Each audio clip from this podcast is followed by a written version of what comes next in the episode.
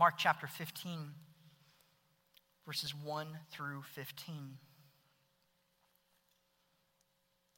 Early in the morning, the chief priest with the elders and scribes and the whole council immediately held a consultation. And binding Jesus, they led him away and delivered him to Pilate. Pilate questioned him, Are you the king of the Jews? And he answered him, It is as you say. The chief priests began to accuse him harshly, and Pilate questioned him again, saying, Do you not answer? See how many charges they bring against you. But Jesus made no further answer. So Pilate was amazed. Now at the feast, he used to release for them any one prisoner whom they requested. The man named Barabbas had been imprisoned with the insurrectionists who had committed murder in the insurrection. The crowd went up and began asking him to do as he had been accustomed to do for them. Pilate answered them, saying, Do you want me to release for you the king of the Jews? For he was aware that the chief priests had handed him over because of envy. But the chief priests stirred up the crowd to ask him to release Barabbas to them instead. And answering again, Pilate said to them, Then what shall I do to him whom you call the king of the Jews? They shouted back, Crucify him. But Pilate said to them, Why? What evil has he done? But they shouted all the more, Crucify him. Wishing to satisfy the crowd, Pilate released Barabbas for them. And after having Jesus scourged, he handed him over to be crucified. This is the word of God. Please be seated. Well, in light of the fact that we are just a few weeks away from Christmas, this might feel like an awkwardly violent text to consider this morning. For the imagery of Jesus' trial before Pilate does not necessarily bring up the same warm, fuzzy feelings that that scene at the manger brings up, does it?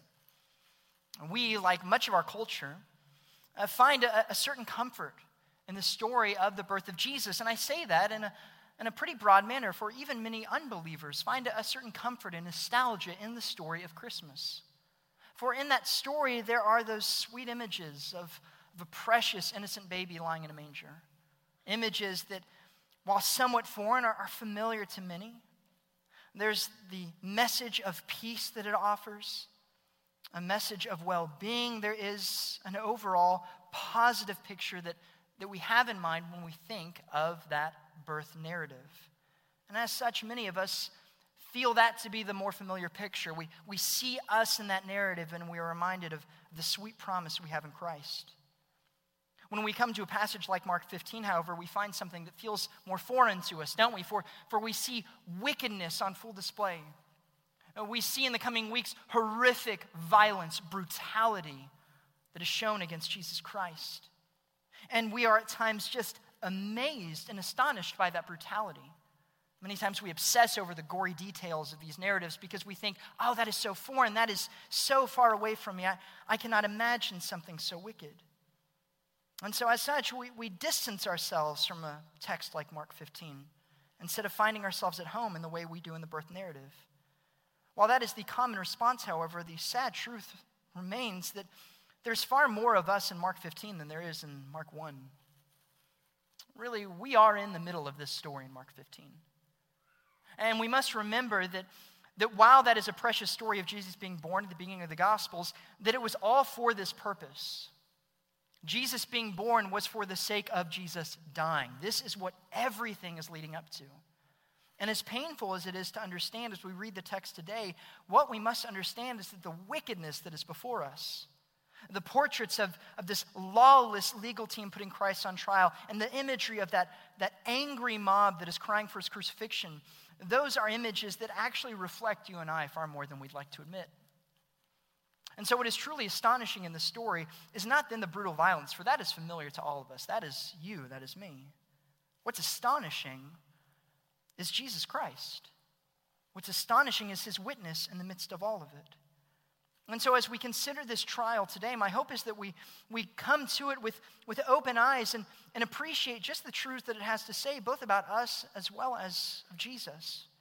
And as a result of this story today, my hope is that we might be all the more prepared to appreciate the birth narrative, appreciate the birth of Jesus Christ.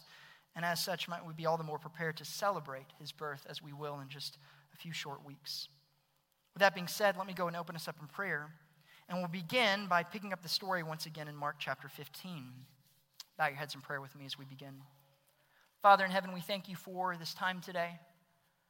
God, as we begin to prepare or as we are in the middle of preparations for Christmas, it is easy to become perhaps overly focused, if that is possible, on the birth narrative. And it is a vitally important story for our faith, for it's the story of your son coming and living amongst us is a story that we'll pick up once again this coming week.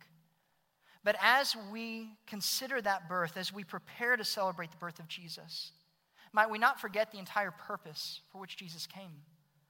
Might we not forget that Jesus came for the sake of, of being the sacrificial lamb for us? Might we not forget the fact that that sacrifice was required because we are hopeless sinners? We are utterly and totally depraved, God, and we are deserving only your wrath. And so, as we consider the words of Mark 15 today, might we see ourselves in these lawless leaders? Might we see ourselves in this unruly mob? And might we see in Jesus, precious Savior, that ought to cause all of us to respond with awe and devotion, God? And in so doing, might we be all the more prepared to rightly celebrate his birth, remembering its connection to his death, burial, and resurrection. We love you, God. Please be with us this morning. Might it all be done to your glory. Remove all distractions from us, God, we pray. In Jesus Christ's name, amen. As our story opens up, and as we take a look at these lawless legal scholars that Mark speaks of, it is important to remember where exactly we are in this unfolding narrative of the Passion Week of Christ. For in the process of, of covering this story over a number of weeks, it's easy to forget just how crowded this last day of Jesus has been. As the text picks up in Mark chapter 15, verse 1, we read these words that it is early in the morning, and we're speaking around 6, 7 a.m. And yet, you might remember that despite that early hour, that the Sanhedrin, these Jewish leaders, have already been very hard at work. For it was barely 12 hours before this point that Jesus was celebrating the Last Supper with his disciples. 12 hours, imagine that.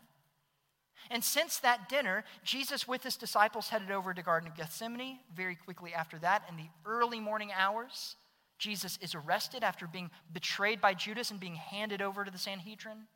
The Sanhedrin then rushes Jesus to that trial in which they, conf- uh, in which they convict him of blaspheming the name of God, and in which they believe he is, he is rightly um, up for his own execution. And so by the time that 7 o'clock rolls around in the morning, the Sanhedrin then is already well underway with their strategy.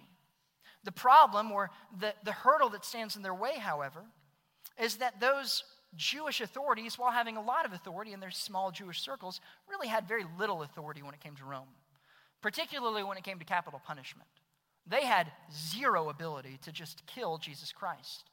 And so, as much as it must have pained them, and you can only imagine how frustrating it must have been to these Jewish individuals that saw themselves as pure, as much as it must have frustrated them, they needed the assistance of a Gentile pagan ruler.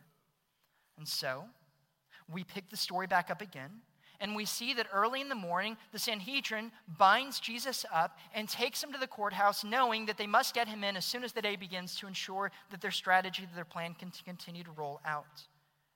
Now, as we consider these first few verses of Mark 15, verses 1 through 5, we see Mark highlight really two different characters, or one group of people and the other character being Pilate. The group is the Sanhedrin that is characterized or summarized in those players of being the chief priests and the elders and the scribes. Mark highlights these figures throughout his narrative, um, demonstrating and emphasizing the fact that they really hold a lot of the responsibility in this. They are the ones that are leading Jesus, they are the ones that are convicting Jesus, they are the ones that are making accusations. And as we've already seen in Mark 14, these individuals are by all means wicked, they are entirely dishonest. Despite being so called experts of the Jewish law, they are now lying and, and breaking directly clear laws given to them in their Old Testament laws. They are then wicked, incredibly sinful. And yet, as horrible as the Sanhedrin is, we see that the individual they bring Jesus to is by no means any better. For as that early morning begins, they bring him to Pontius Pilate. Pontius Pilate, this Roman official that, was, that presided over the area of Judea from around 26 to 36 AD. Now, there's not a lot of details that, that tell us a lot about Pontius Pilate, but suffice it to say, what details are available to us both in the Bible as well as in ancient historians like Josephus, Pontius Pilate was, was far from a, from a proper, reliable governor. He was a horribly wicked man. He's described basically as Josephus as inept, as heavy handed. He was rightly despised by the Jewish people for just how heavy handed and, and corrupt he was. At one point in time in Judas's rule over, or uh, uh, of Pontius Pilate's rule, I should say, over Judea, he was guilty of stealing money from the temple to fund Roman construction. This is the man that the, the Sanhedrin is relying upon. At other times, you can see details of, of him uh, mentioned in Luke chapter 13, where Pilate is connected to a violent outburst against worshippers, in which, again, an act of blasphemy occurs.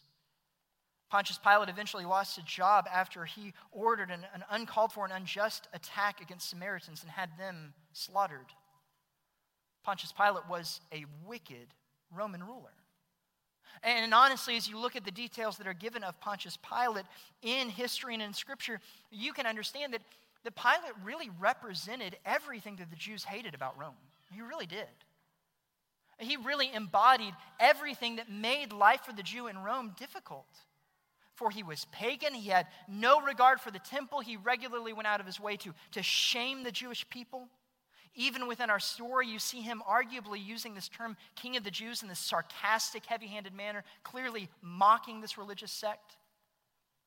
And all that he did, and all that he said, and all that he believed in, Pilate represented the sort of rule that any godly, pure Jewish person would have disdained, would have wrestled with. And yet, despite his clear wickedness, despite his, his open blasphemy, this is the man that the Sanhedrin hands Jesus Christ over to. This is the man that they hope will, will help further their plans of execution. Now, as the Sanhedrin brings Jesus before Pilate, and as they bring their accusations against Jesus, you see that, that their legal strategy has shifted a bit, hasn't it?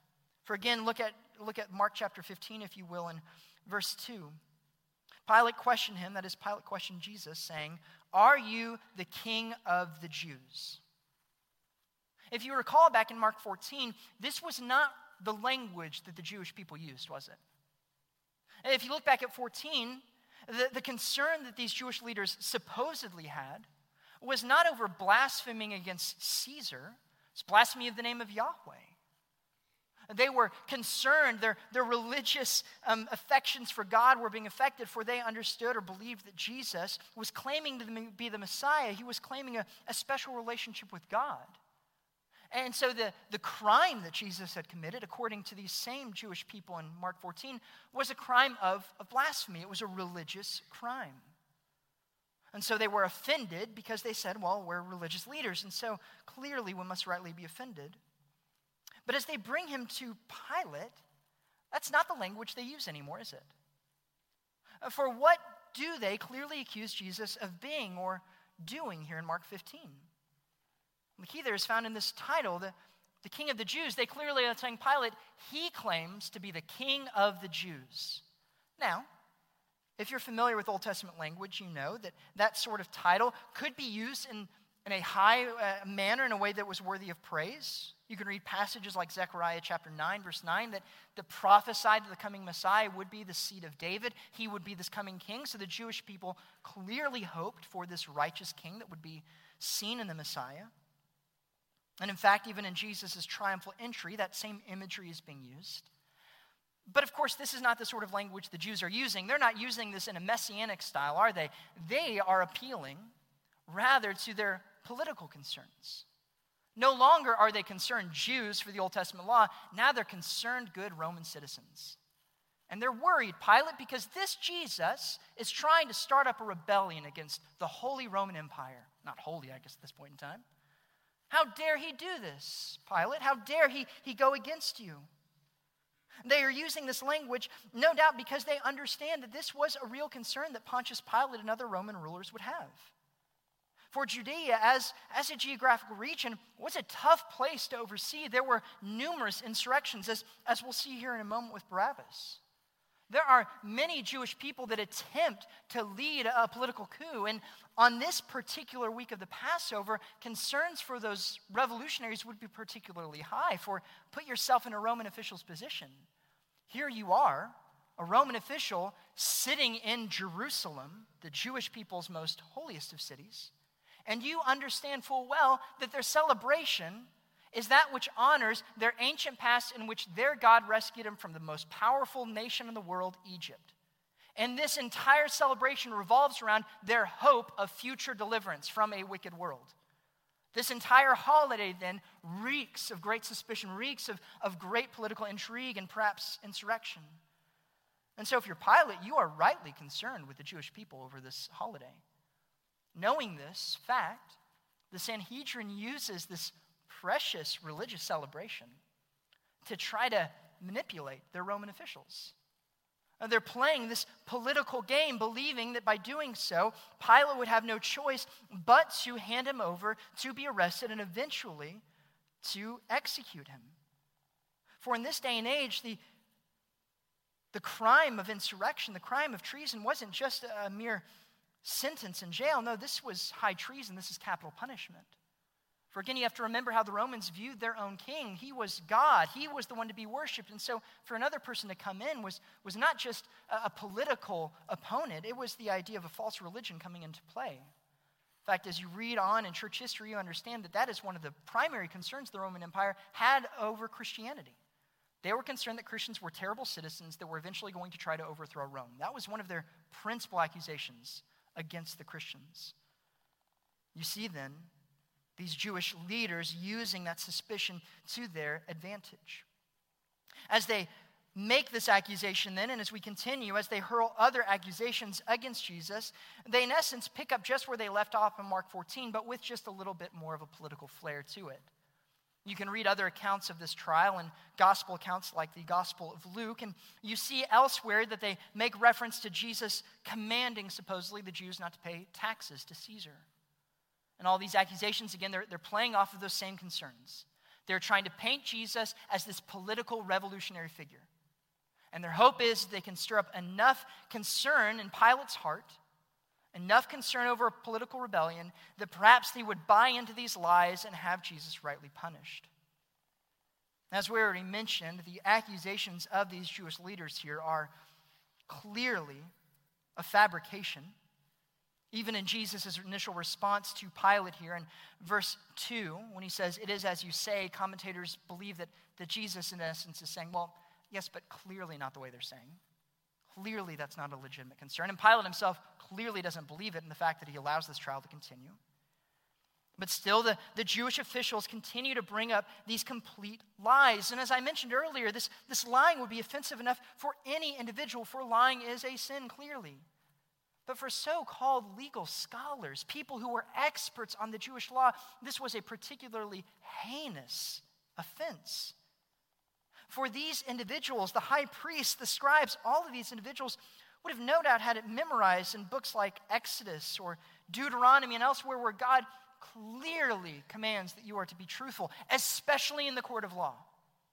You can read great numbers of details of those laws back in, say, Deuteronomy chapter 19, in which God tells his people if you bring a false accusation against someone in court, say to have them executed, and it is proven that you've lied, you yourself ought to be executed.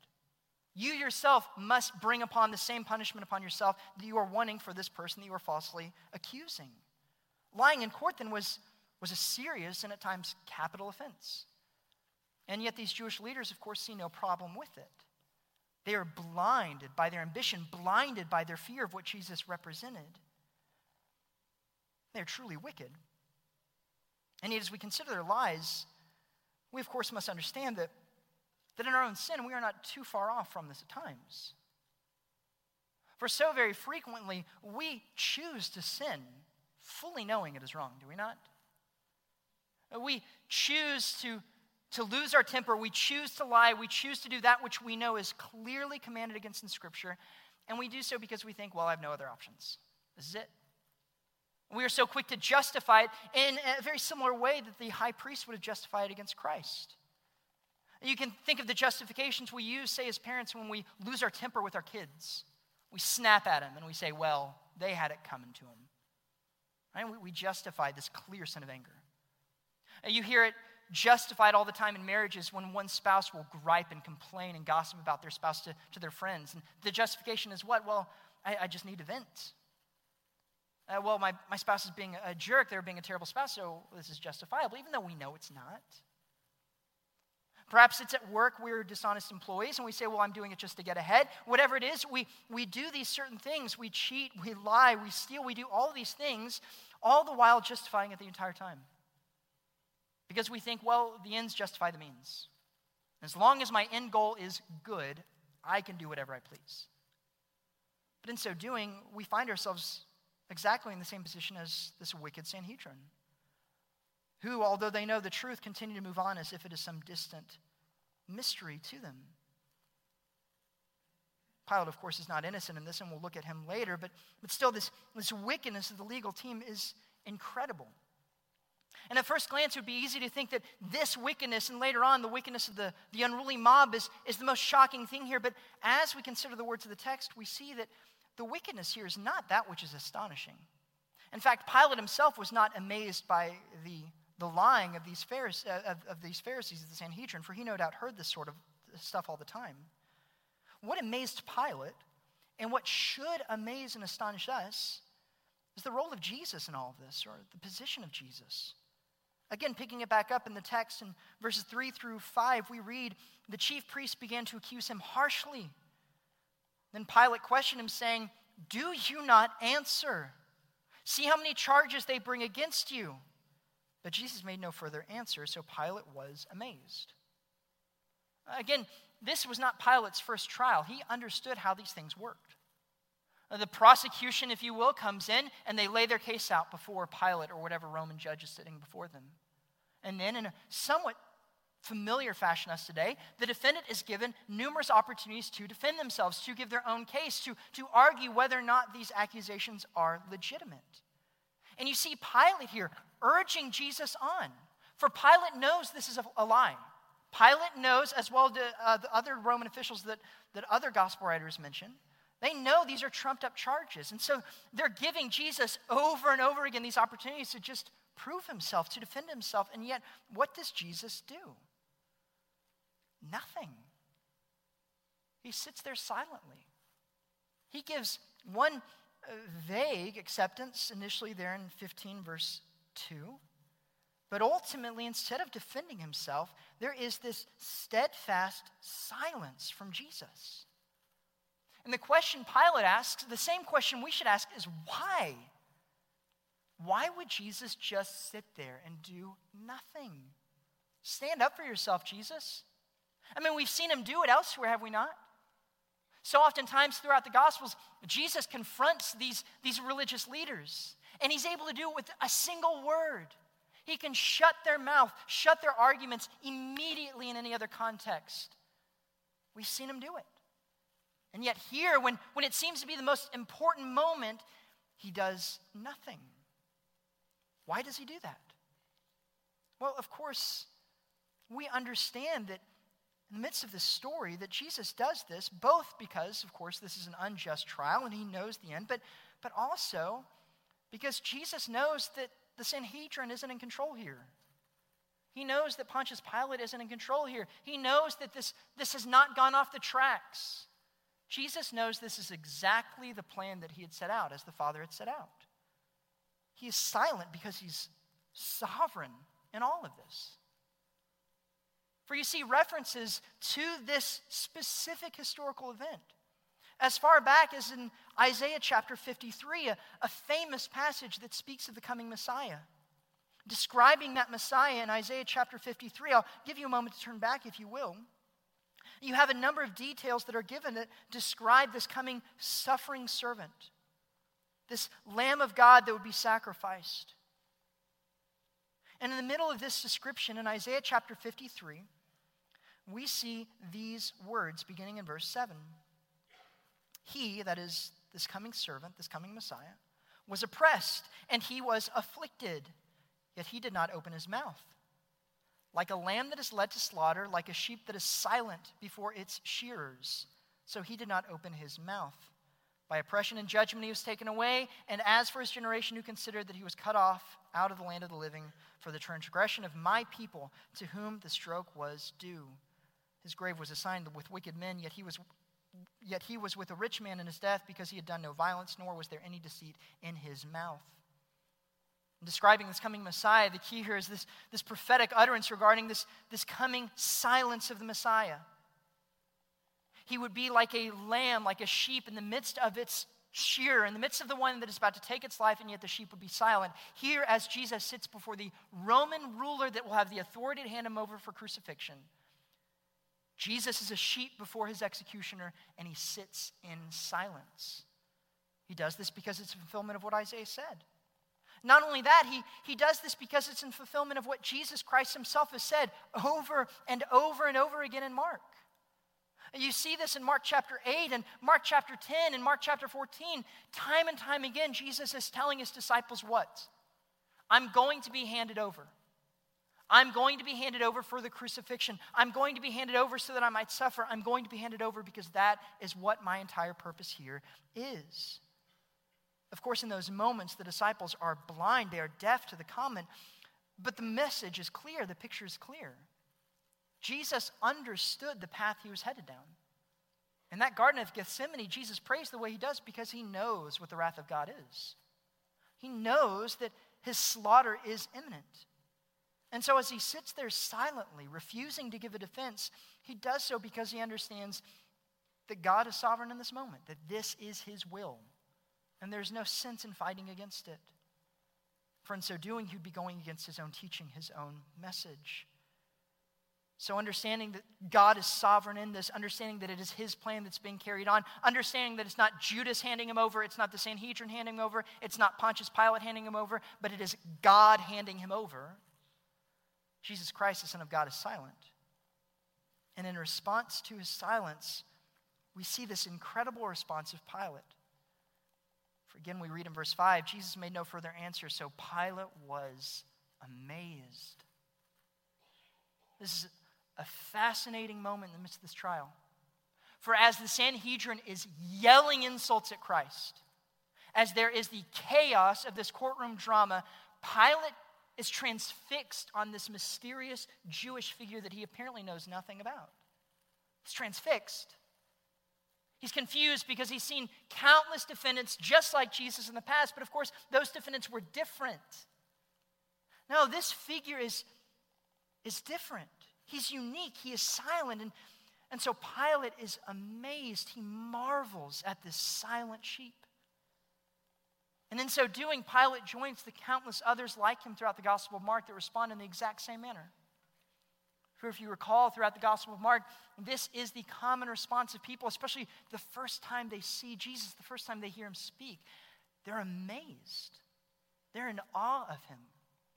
Whether it's in awe of his teaching with great authority, as we saw back in Mark chapter 1 and 2, or if it's in response to his miracles, to, to which the disciples and others at times would be terrified, but altogether amazed, or if it's in response to his difficult teaching, whatever it is, time and time again, the masses, like Pilate here, are amazed by Christ. For at least for a brief moment, they, they see something different, they see something unique. And as I consider that response, I am honestly convicted, for so frequently I can read through these same accounts, but I read it with somewhat of a calloused heart. I can read the account of, of the trial, and I'm amazed by the Sanhedrin. I'm in awe of the violence of the crucifixion, but Jesus becomes this sort of background figure. I've heard of the miracles and the teachings of Jesus Christ so often, so many times, that I, I can lose that sense of awe for him. And I think that is so oftentimes true for us who are familiar with Christ.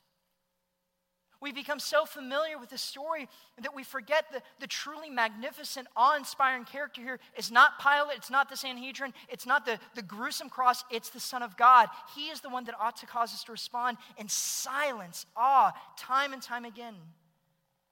And yet it's so easy to lose sense of that awe. And it's tragic because as you look through the gospel, you see that that awe is very easily lost and very quickly lost amongst the masses as well. For while the masses were awestruck by Jesus' miracles, and while they were awestruck by his authority, again, the vast majority of them have turned away from him at this point in time. Turned away. Pilate himself, for one fleeting moment, is rightly in awe of the Son of God, and yet the next moment, he is sending him away to the cross. The awe wears off. The fascination goes away, and what, what causes it? Well, difficult times cause it. Fear of man causes it. A, a blind sense or a, blind, a, a blindness to the truths of God cause it. And as I consider that lost sense of awe, as I consider my own life, the question we must ask ourselves again is, is do we rightly stand in awe of Christ daily ourselves? Or do we allow the noise of the world around us to, to cause us to become deaf to it? Have we allowed other passions to, to overtake our passion for Christ? Have we allowed the ways of the world to blind us to the truth of the gospel? And in so doing, have we lost sight of the proper appreciation of this silent defendant who, although he sits silently, sits in a completely sovereign position, knowing full well what will happen because he, his father, are completely, entirely in control? Pilate understood this truth. So too must we work to remain in awe of Christ. Having said that, however, of course, we understand that this awe is fleeting. For while Pilate is briefly impressed by Christ, we see he is also very much aware of his difficult surroundings. When you read other gospel accounts, you read of how he attempts to unload Jesus off his hands and ship him off to another Roman ruler who was closer to Galilee, and perhaps he would judge him because, well, Jesus is a Galilean. But when that doesn't work, Jesus comes back, and we see the next chapter unfold in this trial in which Pilate comes up with, with a new shift in his own political strategy. Follow along with me in verse 6 of chapter 15 of Mark. There we read Now at the feast, he used to release for them any one prisoner whom they requested. The man named Barabbas had been imprisoned with the insurrectionists who had committed murder in the insurrection. The crowd went up and began asking him to do as Pilate had been accustomed to do for them. And Pilate answered them, saying, Do you want me to release for you the king of the Jews? For he was aware that the chief priests had handed him over because of envy. Pilate is stuck. Pilate knows Jesus is innocent, but Pilate is terrified of these possible insurrectionists, these possible rebellious Jewish people. Pilate understands that the authority over him is going to be pretty upset if he allows this to get out of hand on, on Passover week. And so Pilate hatches an idea. He takes advantage of this historical tradition that apparently existed in this day and age, in which Pilate, or any Roman official, it seems, could have released one prisoner to the Jewish people. And there's some debate as to why they would do this, and some people even suggest it's, it's a lie. But again, when you consider how high the tensions would have been in this week, this would have made sense for any Roman official. And anything you can do to, to perhaps lower the temperature of their, of their political gains or political aims, anything you could do to do that would, would be helpful. And so, remembering that tradition, and it seems seeing the crowds that have already arrived to see whom Pilate would release, Pilate gives them an option. And he says, Okay, crowd, you know of the tradition. You know I, I will release to you one. And so I'll give you a choice. You can either have Barabbas, this insurrectionist, this murderer, this clear criminal who's already in prison, or you can have your king of the Jews. Now, again, Pilate isn't professing faith in Jesus. He's simply trying to emphasize the fact that, hey, he's one of you. He's one of your own. He's done nothing. Which one do you want? Pilate, of course, believing that surely the crowd will not fall in line. Surely the crowd will choose the wise choice here. Surely they'll, they'll choose Jesus. And yet the crowd responds in the complete opposite manner. For as the text picks up in verse 11, the chief priest stirred up the crowd to ask him to release Barabbas for them instead. Now, again, if, if you've heard this story before, oftentimes we respond in shock, as in, how could the crowd ever do this? I mean, Barabbas is a terrible person. Surely they were just blinded to this. Surely they, they didn't understand who Barabbas was.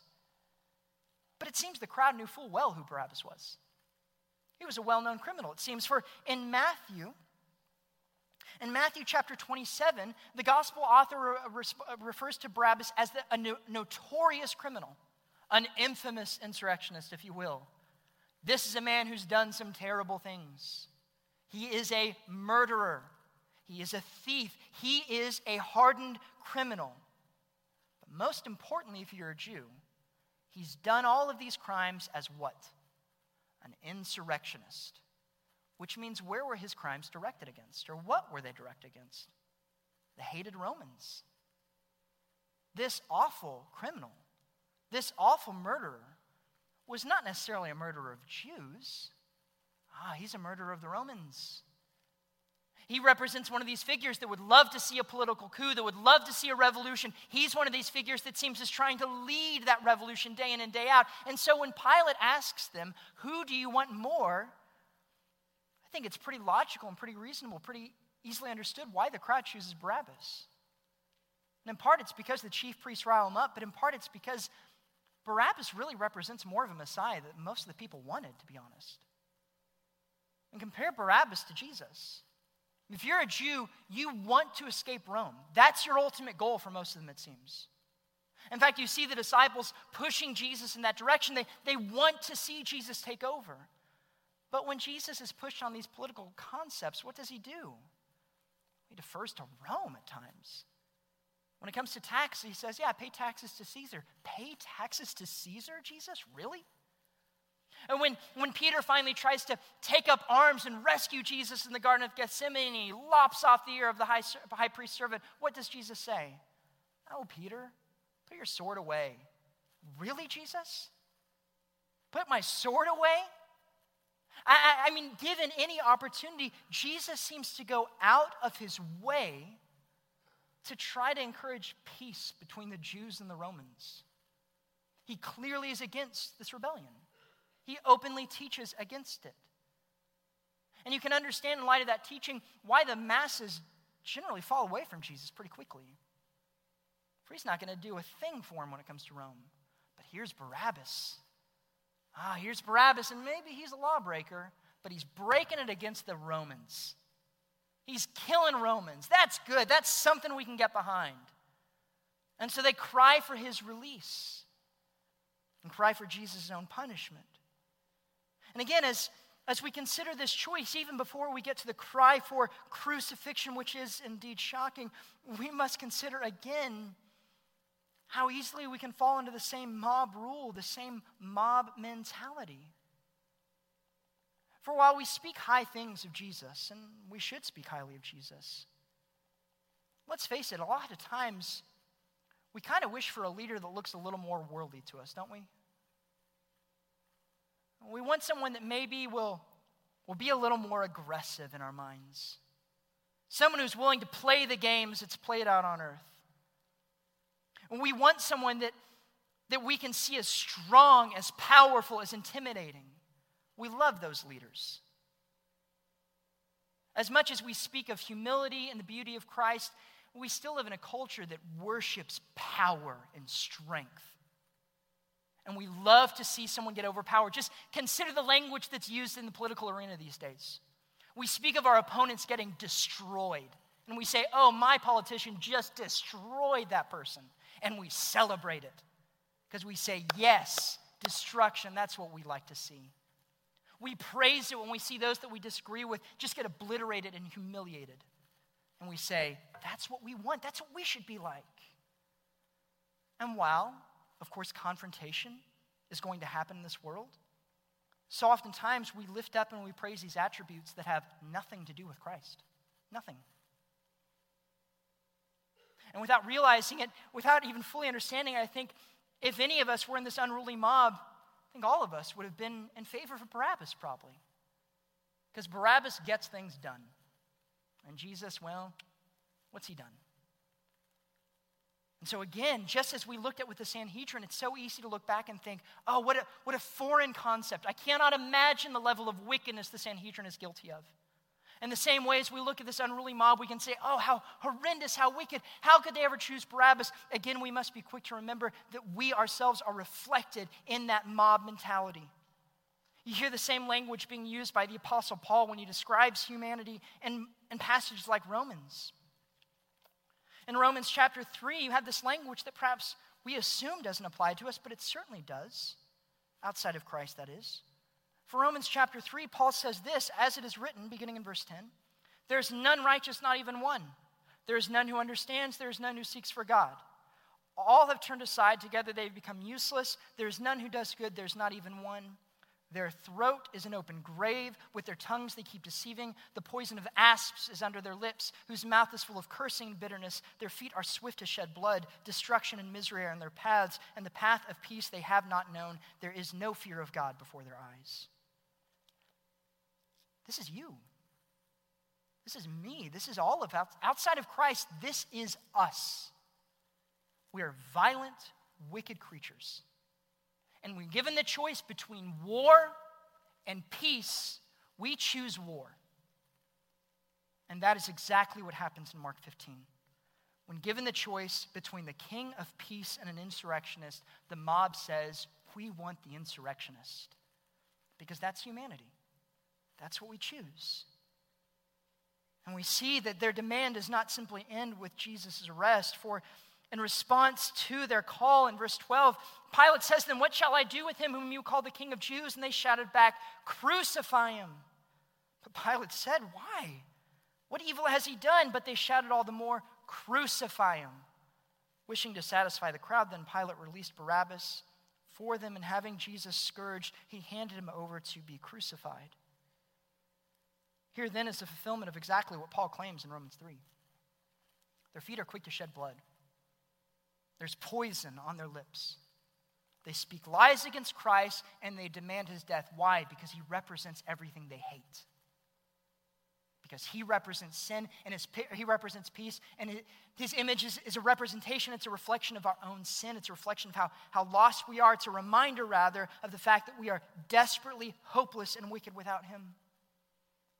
And so they are not content with just shoving him to a dark corner. They demand him to be crucified, publicly humiliated, and executed. And despite Pilate's offer to them, despite seeing his own innocence, Pilate eventually says, okay. And he hands Jesus off. And once again, Jesus is delivered into the hands of the unrighteous to be brutally beaten, to be scourged we do not need to get into bloody, gory details of what this included. We simply have to know that this is an incredibly horrific, violent act. And Pilate does it knowing full well that he does it to an innocent man. The Jews do it knowing full well he is innocent. Humanity happily hands Jesus over, for he's not what they wanted. And it is at this point in time that Jesus will be prepared for his, of course, inevitable crucifixion. And all of this, again, then, the story is shocking. But not for the reasons that we often think. It is not shocking that wicked man acts wickedly. It's not shocking that violent people do violent things. That's not shocking. That's familiar. What is shocking is that we have a God that would love us enough to do this for us. What is shocking is that this is all according to his sovereign plan. What is shocking is that the Son of God sits silently as his creation hurls insults at him. Jesus Christ, willingly for the joy set before him, carries forward with this plan of God to the point of being nailed to the cross. What is shocking is he does this both for God's glory, but out of love for us. He does it so that we could be delivered from this wickedness that nailed him to that cross. He does this so that we could be given life, so that our eyes could be open to that wickedness, our eyes could be open to his love. The question is, again, of course, have your eyes been open to it? Do you understand your need? For you who are here who are unbelievers, perhaps some of you come into the Christmas season with with a proper sense of awe for what it represents. I hope you do. There are many unbelievers who, who love Christmas time, and they see it as, as kind of a picture of man's potential. They see it as a reminder of, of our need for peace, and, and so there is at least a minor sense of appreciation for who Jesus is. But please understand that if you just remain in that initial point of, of awe, you're still damned You will not be allowed into heaven because you get to the gates and say, Well, I was impressed by Jesus a few times. He said some neat things. No, you're going to hell. And so, my hope for you is not that you're simply struck by a sense of awe for Christ, although I pray that's it. But I pray that as you see this sheep that is silent before its shears, you are not seeing just a sheep, you're seeing the king of God's kingdom. And so the call from Christ here in Mark 15 is the same call from Christ in Mark 1. It is that the kingdom of God is here. Repent and believe, unbeliever. Please repent and believe today.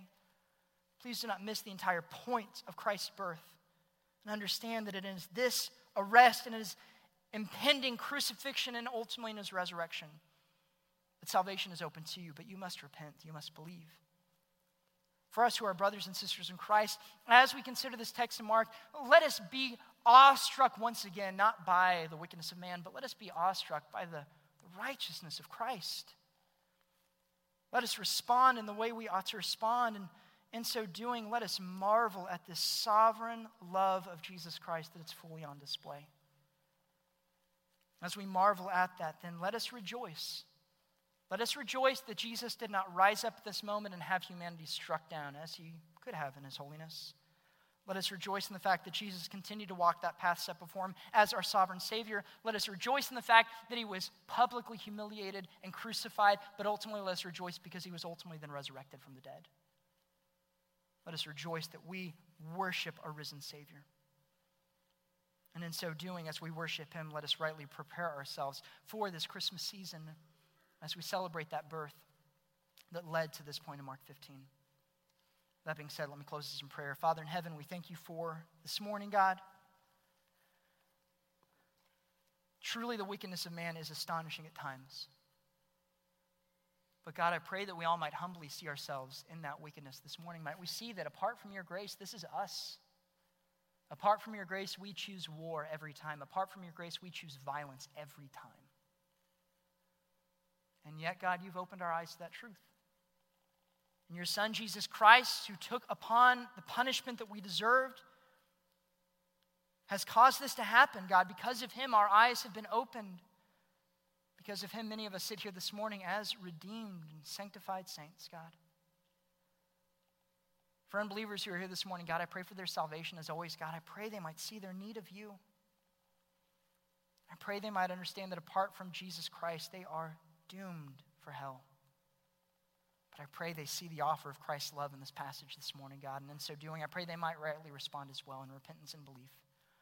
God, cause us all to respond with proper awe in response to you and in response to your Son daily. Jesus Christ, might we walk through our daily life awestruck by your beauty, marveling at your character, worshiping you with every word we say, with every breath that we take, God. We praise you, Jesus Christ, for you are our Savior. Might we live our lives now in response to that. It's in Jesus Christ's name we pray these things. Amen.